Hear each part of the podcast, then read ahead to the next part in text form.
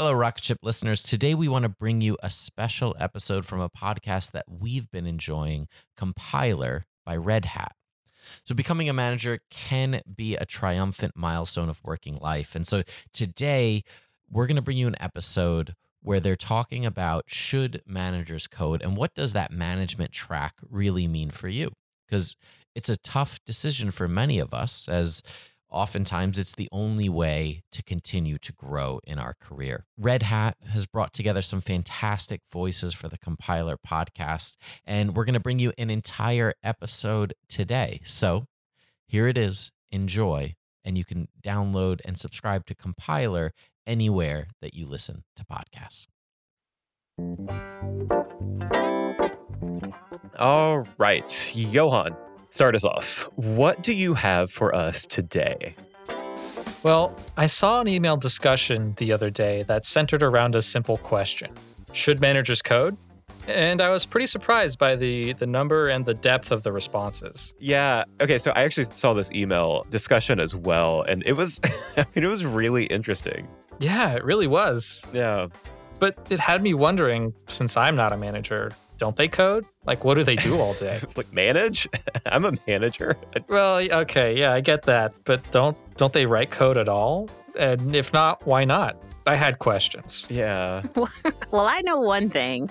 That is a track that I'm going to avoid. I do not want to stop coding. All right. Well, let's try and figure this out.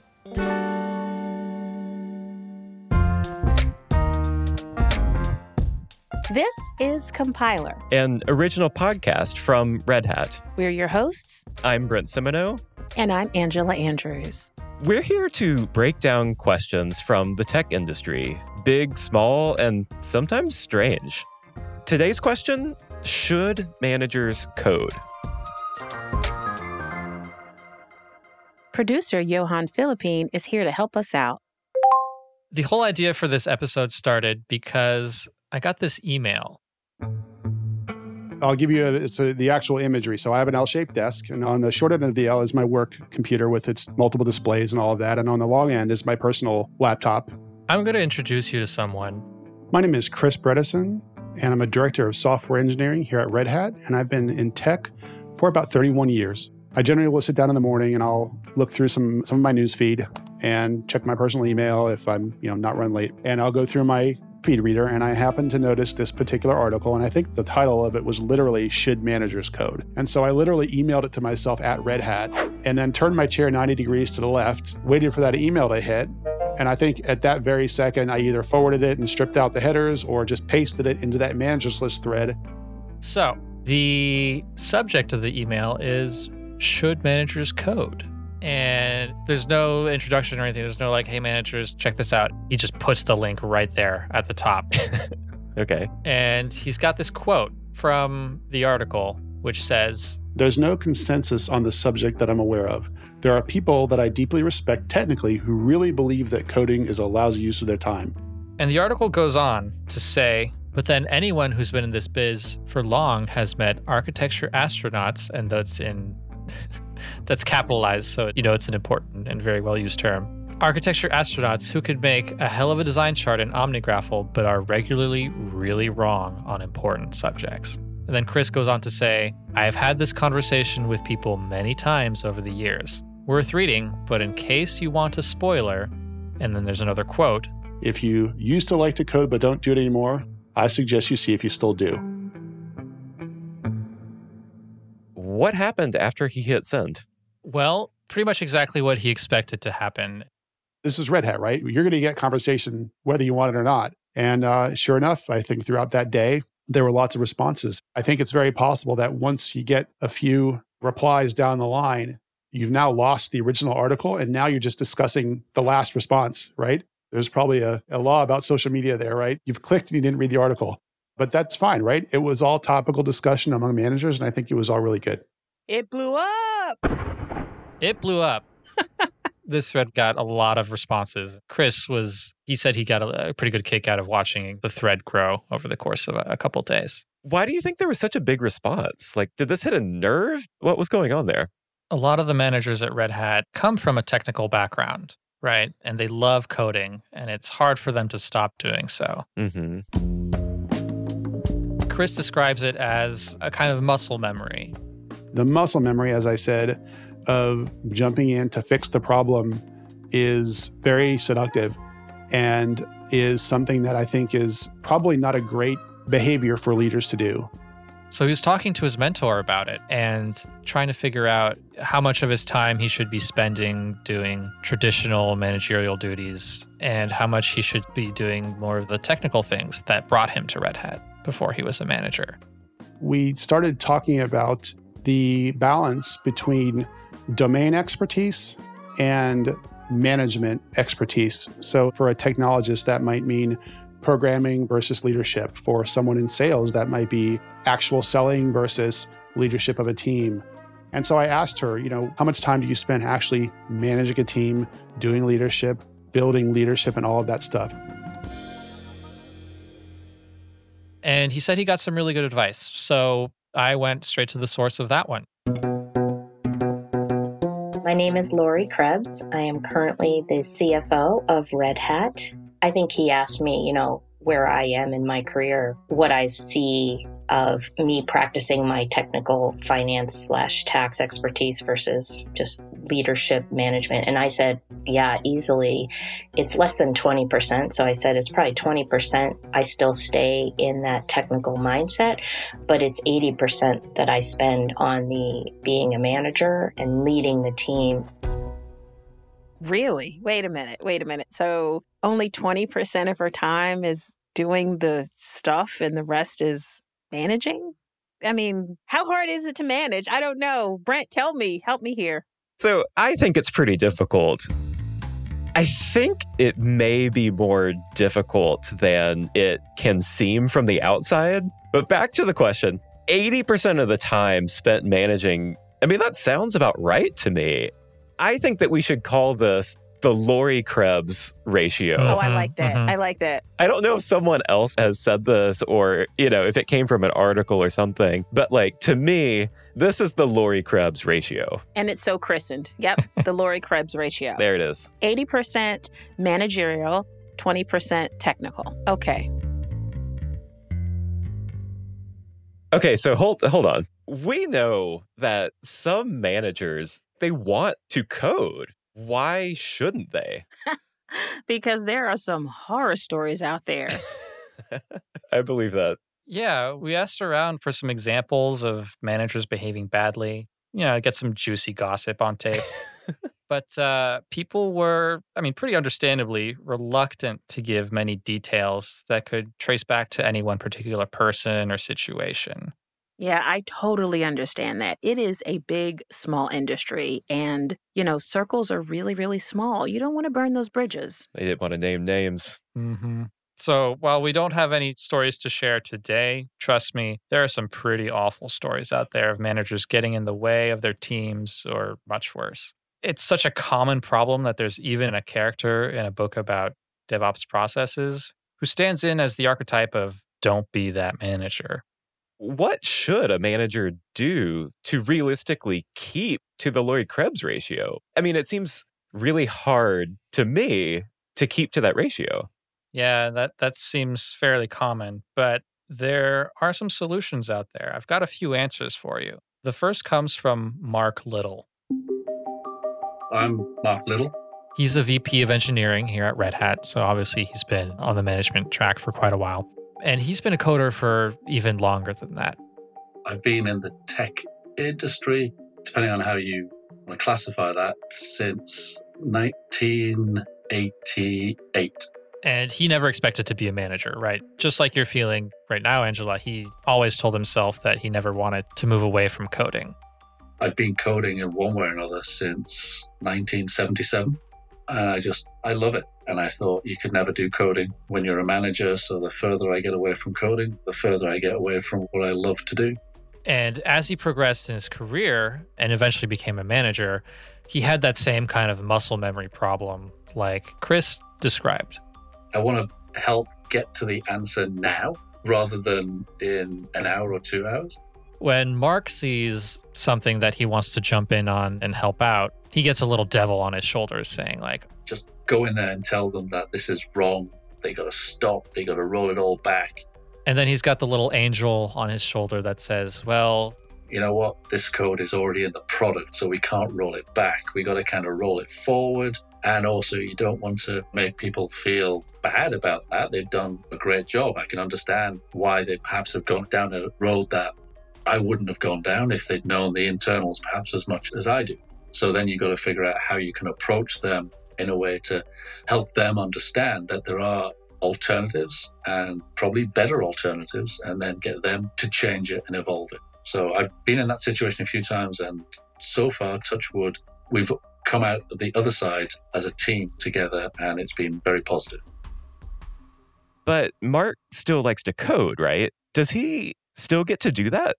He does. Mark has found a unique outlet for his creativity. Oh, I like that. Tell us more. I need to I need to know what his outlet is. How do you reconcile this? So he sets himself some projects for his time off. When he's on holiday, he finds little tasks to do for himself. And right now, he's doing what's called Advent of Code. Generally, the way it works is I think like the first day of December, whoever's behind it, they release the first task for you to implement in any programming language. It doesn't have to be C or Java. And you have to try and accomplish something. And then once you do that, you can move to the second day. And the one he's currently working through right now is about getting Santa Claus, who's clearly some sort of alien, to Jupiter. And you've got to calculate the amount of fuel he needs to move his sleigh. And then you run into asteroid fields. You've got to plot the optimum path through the asteroids, that sort of thing. Using programming to find these answers and solve these problems. And he's found that to be a great little outlet for him to code. Why is Santa going to Jupiter? Because they're children on Jupiter. They're tr- I don't know. I don't know either. but I guess that's the point. Uh-huh. Like it doesn't matter. Like the whole point of it, right, is that Mark is solving a problem through code. Mhm. Exactly. The problem itself doesn't matter. Right. Instead of getting in the way of his team, he's solving a problem for Santa Claus. Okay, so we've been talking about managers who subscribe to the Lori Krebs ratio. And now I'm wondering have you run into anyone who doesn't follow that rule? Like maybe someone who is like 2080 instead of 80 20? I did actually. I spoke with Bob McWhirter. All right, so I'm uh, Bob McWhirter. I'm a senior distinguished engineer here at Red Hat. I uh, have been in tech probably since 97 or so. He told me that he had tried managing twice now. And the first time he did it for about a year and a half, and it was a traditional managerial position. And it just didn't work out for him. The first time was when I first joined Red Hat at the beginning of my career, I guess about 13, 14 years ago here with Red Hat. I had been an engineer, but had decided that I had more to offer than just my knowledge of Java syntax and that I could come in and, you know, help manage something. So I joined Red Hat and I was running the jboss.org community side of things. And uh, I probably did that for about 18 months. It was not very successful because I realized that I, I really liked engineering. And um, as a manager in that particular role, all I was doing was managing other engineers. And quite frankly, I was envious of the engineers getting to engineer while I did not. Instead, I got to play with spreadsheets and have meetings and a lot of email and that kind of thing. So he left and he came back to work on an experimental team. And he was a one person team at this point, kind of looking far in advance, three to five year timeline. What kind of technologies, building on what we know today, would be interesting to have in that timeline? So at that point, I had 100% coding because there was no one to manage. But then as we grew the team, I still managed to keep relatively high levels of coding for a very small amount of managing. How much time does he actually spend coding? Like how much are his fingers on the keyboard? So in the email thread, he said most of his time. So I assumed it would be about 50 50. When I talked to him, he said, I uh, probably code 90% of the time. Wow. right. So he didn't just flip that Lori Krebs ratio, he flipped it and reduced it even more. I mean, that doesn't make sense to me. Like I don't understand how he's able to do that. Well, he can do it because he's kept his team structure fairly horizontal, right? It's, it's a pretty flat team. And that's only possible because of the kind of team he's leading. He's really an engineer slash manager where he handles some of the managerial duties that he needs to without actually having to integrate with the rest of the company, without having to put in deadlines, without having to enforce a lot of things that typical managers would. It sounds like this is a really special case. Mhm. I'm curious what like Bob would even say about this or what you would say, Johan, that like other managers probably couldn't do this. And maybe even shouldn't do this. Yeah. When I asked him about that, saying, like, well, you've clearly found something that works for you. Would this be something that other managers could implement for their own teams? He told me straight up that no. You I've got, you know, six senior engineers. And so that's a much different scenario than if you got 35, you know, ranging the gamut from associate engineers to seniors. It's a unique situation where, as soon as you add a deadline or as soon as other parts of the company start relying on your work, those managerial duties become that much more important. So, we're talking about whether or not managers should code. And Bob presents a pretty unique answer. And for him and his team, it seems pretty essential that he does code. He told me that they even tried at some point to hire a non coding manager for his team to handle the administrative stuff. Oh, okay, that's really interesting. Like how how did that turn out for them? Not so great, apparently. Yeah. the manager apparently didn't have all that much to do, and the team wasn't really meshing well and, and working with a manager. I mean, did they have to go back to the way things were? Did they try to work it out? What happened there? Essentially, they went back to this kind of flat structure with Bob in charge. Angela, is this the type of manager that you would like to be? If there were ever a manager position that allowed me to do 90% of what I'd like to do and 10% of actual managing work, that would be the managing position for me. So this might be it. So I don't want to give up putting my hands on the keyboard. I don't want to give up doing the technical things because that's what I love. If 80 20 rule is what's ruling the industry, why would any technical person want to give it all up and become a manager? Well, there's a bit of a trade off to that, too, right? They gain something from becoming a manager. I spoke with Shoshana Collins. All right. My name is Shoshana Collins, and I've been working in the field of analytics for about eight years. She's a manager here at Red Hat, and she told me how that transition can be more extreme than expected.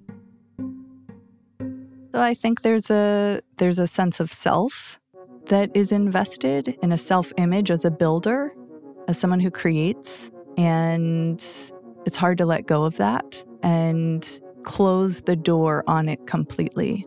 I think I'm not ready to close that door. And I asked her how much time she actually spends on coding and, and on technical tasks. Do you think she's closer to Lori Krebs or Bob McWhirter? She strikes me as more of a maybe a 50 50 or a 60 40. Okay, so I think she is 80 20. Really? I think she uses the Lori Krebs ratio. That's exactly right. In terms of actual hands on keys, I spend about 20% of my time now actually using the skills that brought me to Red Hat. How do you keep your skills sharp? If you're only giving up 20% of your time doing the hands on thing, you know, technology changes pretty quickly. So, how do you keep your skills sharp when you do that? Well, what Shoshana does is she arranges her time in a way where she can take some small projects every week. And those are very simple. They're just, you know, SQL queries, little data pulls, little mini models or analyses that I can do that won't block my team. Like I'm not on the critical path of development for a major model or deliverable. There's small projects that she can do that won't block her team. But she also talked about it in a way that really struck me, which is that these little problems are more just to get a little bit of daily practice. And that's just because I think it's hard if you take a break for days or weeks. You know, you have that cold start problem where it's hard to context switch and get back in. And she likened it to playing scales on the piano. It's like keeping your fingers nimble, but it's not making your soul sing. Okay, so I'm going to return us back to our original question. Should managers code? What do you think, Angela?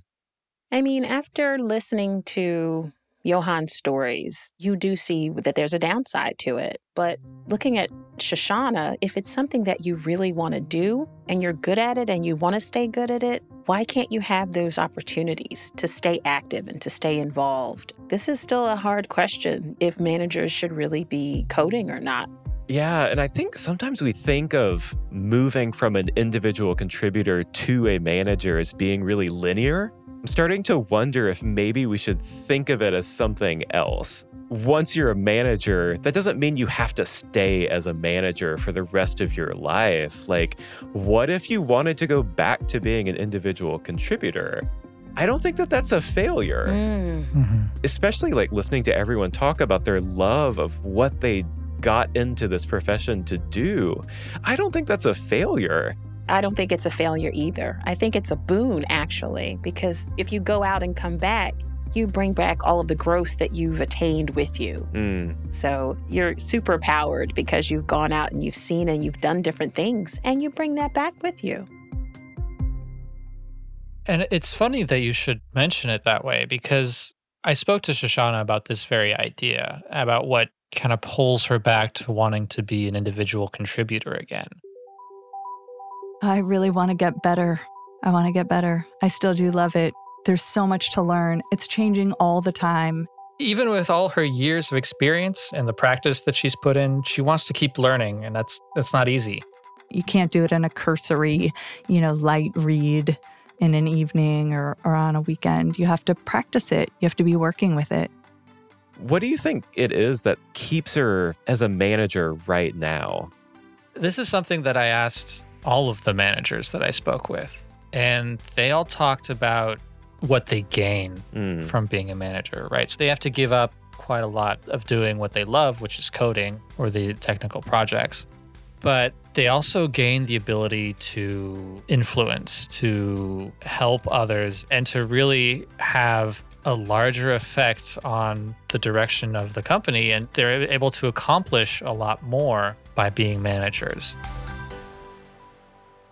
The way that Shoshana described it, actually, she pulled up this quote from Antoine de Saint Exupéry. Let me see if I can quickly pull up. If you want to build a ship, don't drum up the men to gather wood, divide the work, and give orders. Instead, teach them to yearn for the vast and endless sea. I want to be that. I don't know if I am that, right? But in my role as a manager, I- I'd like to be teaching people to yearn for the vast and endless sea.